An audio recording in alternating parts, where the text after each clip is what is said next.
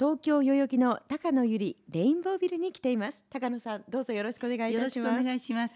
二十歳まで前橋市で育ったそうですね。はい。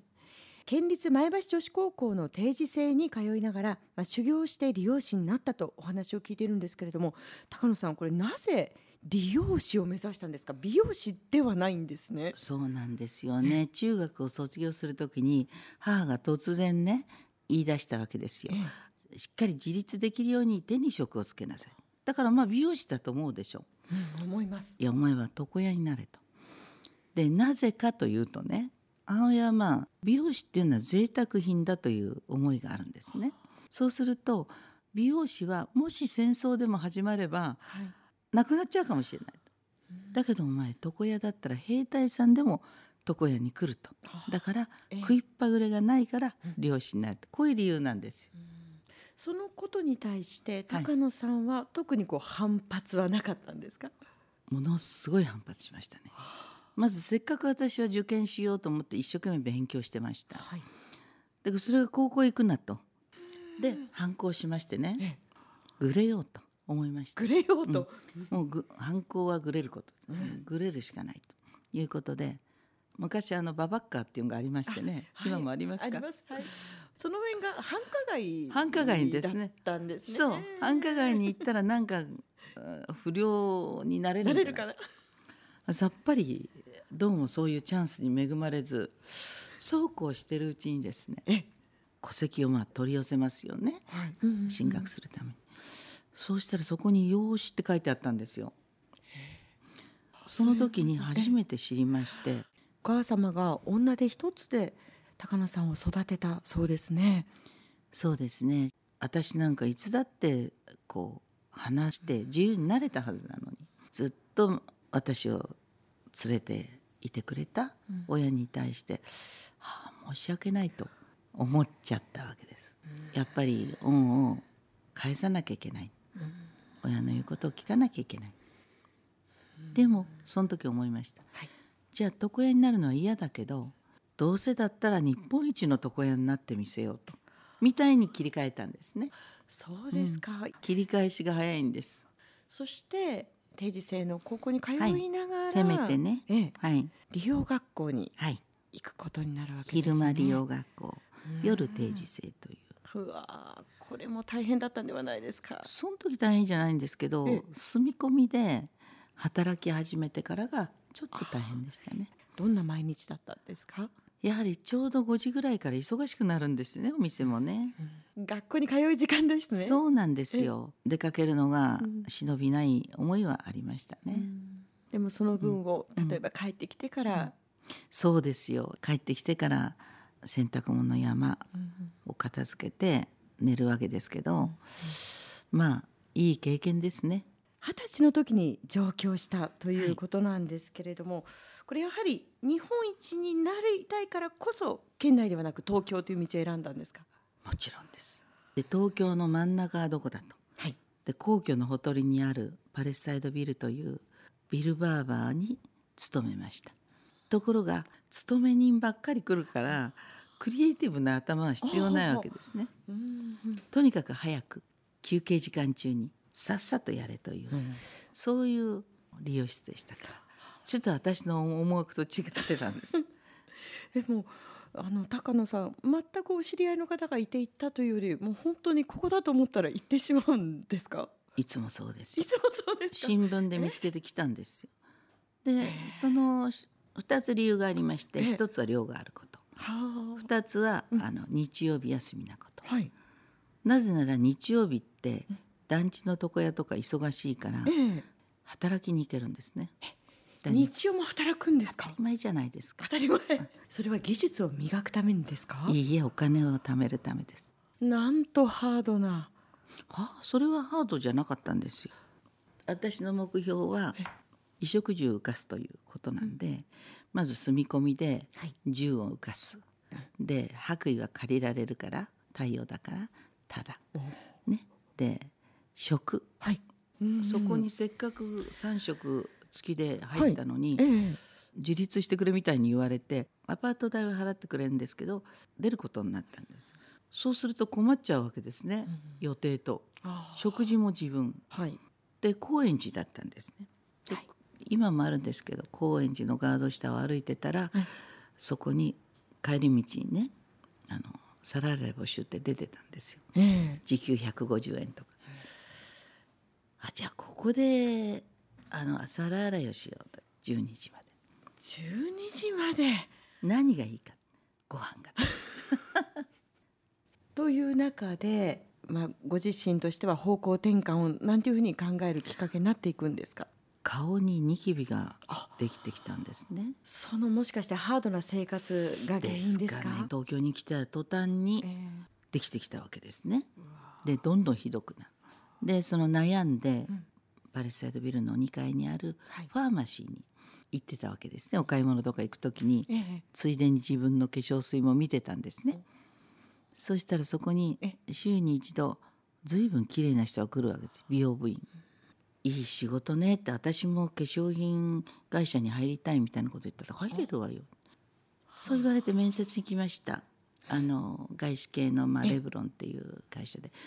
で入りまして美容部員になりました。化粧が上手になりました。で化粧が上手になっただけで同じ人間なのに扱いが違うわけですよ。世間様の。美の世界に入ってみてでははい、良かったなという思いが、ええ。だけじゃないんですね。その時に、ええ。私がベストセラーの藤田伝さんのマクドナルドの創マクドナルド創始者のええ「ユダヤの商法」という本を買って読みましたら、ユダヤ人は女と口を狙うって書いてあったわけです。つまりデパートに行ったら、はい1階は全部女性のものだよと消費者は女性なんだだから女性を狙った商売がいい。で口というのは今日1万円のステーキを食べても明日はお腹がすく、だから食べるものというのは継続的だというようなそうかそうするとどうも床屋というのは違ってたんじゃないかなと。でその時に、ええ。私の給料がはい。1万2,000円になってましたね。なんとその頃に1万2,000円のクリームがあったんです。よ。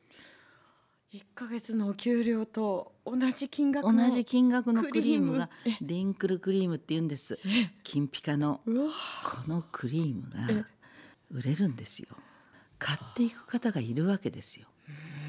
私はそれを見てすごいカルチャーショックを受けたわけひたすらこの技術を磨いてきたこの私の利用代が当時250円。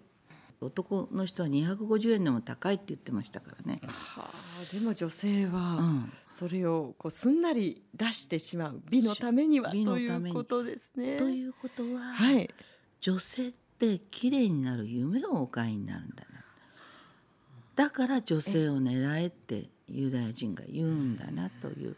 なんか自分のやってきたことは無駄ではないけれども違う世界があるのよねということに気がついたんです。ただはい。肌はちっとも良くならなかったんです。ご自身がこの悩みとして抱えていたニキビ。ニキビは良くならなかったんです。で悩んでいたんです。でその時ちょうど新聞にはい。エステティックがフランスで静かなブームとこういう記事があってええ。理学療法によって肌をきれいにするという。これだと思いまして。これはもうフランスに行かねばなら行かねばならない。ない行かねばならない。まさかその勢いで行ってしまったんですか？そうですよ。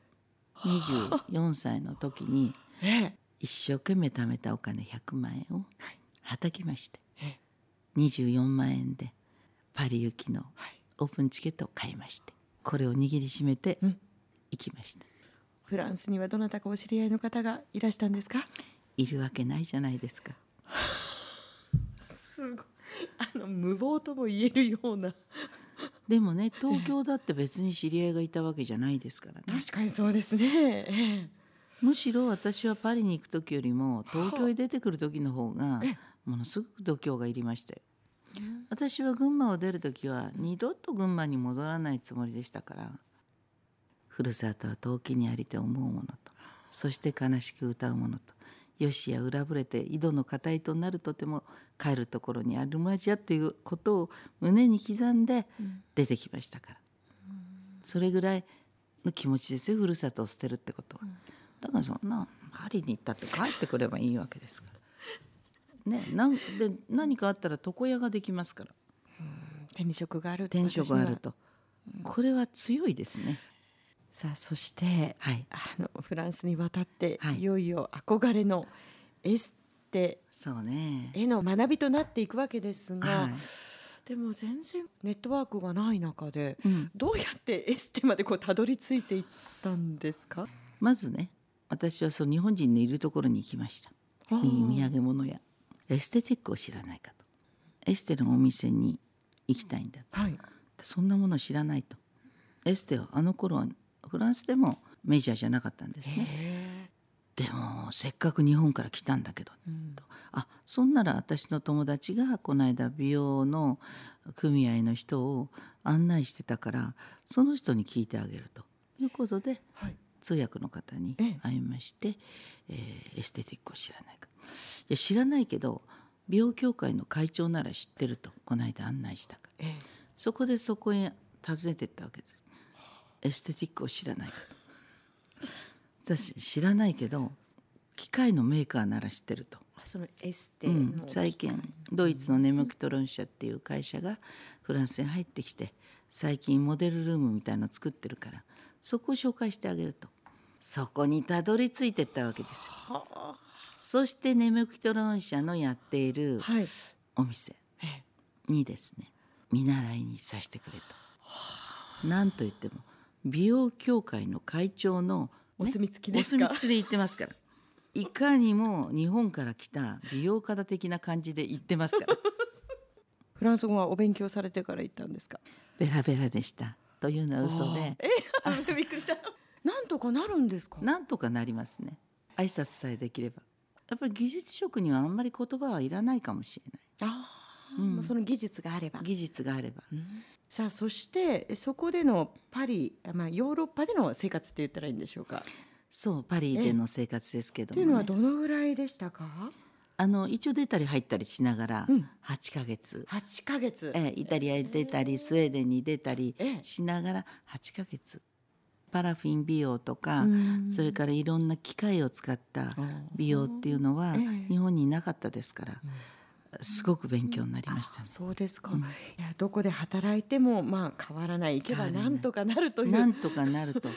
ええねえ。その精神でいろんなものをこう切り開いてきた高野さんなんですが、さあこの後は帰国後の活動そして高野由里ビューティークリニックの開設事業拡大の様子を伺っていきたいと思います。さあその前に一曲お届けしましょう、はい、まず一曲目選んでくださった曲はどんな曲ですか、はい、フランスが代表するハンサムボーイお。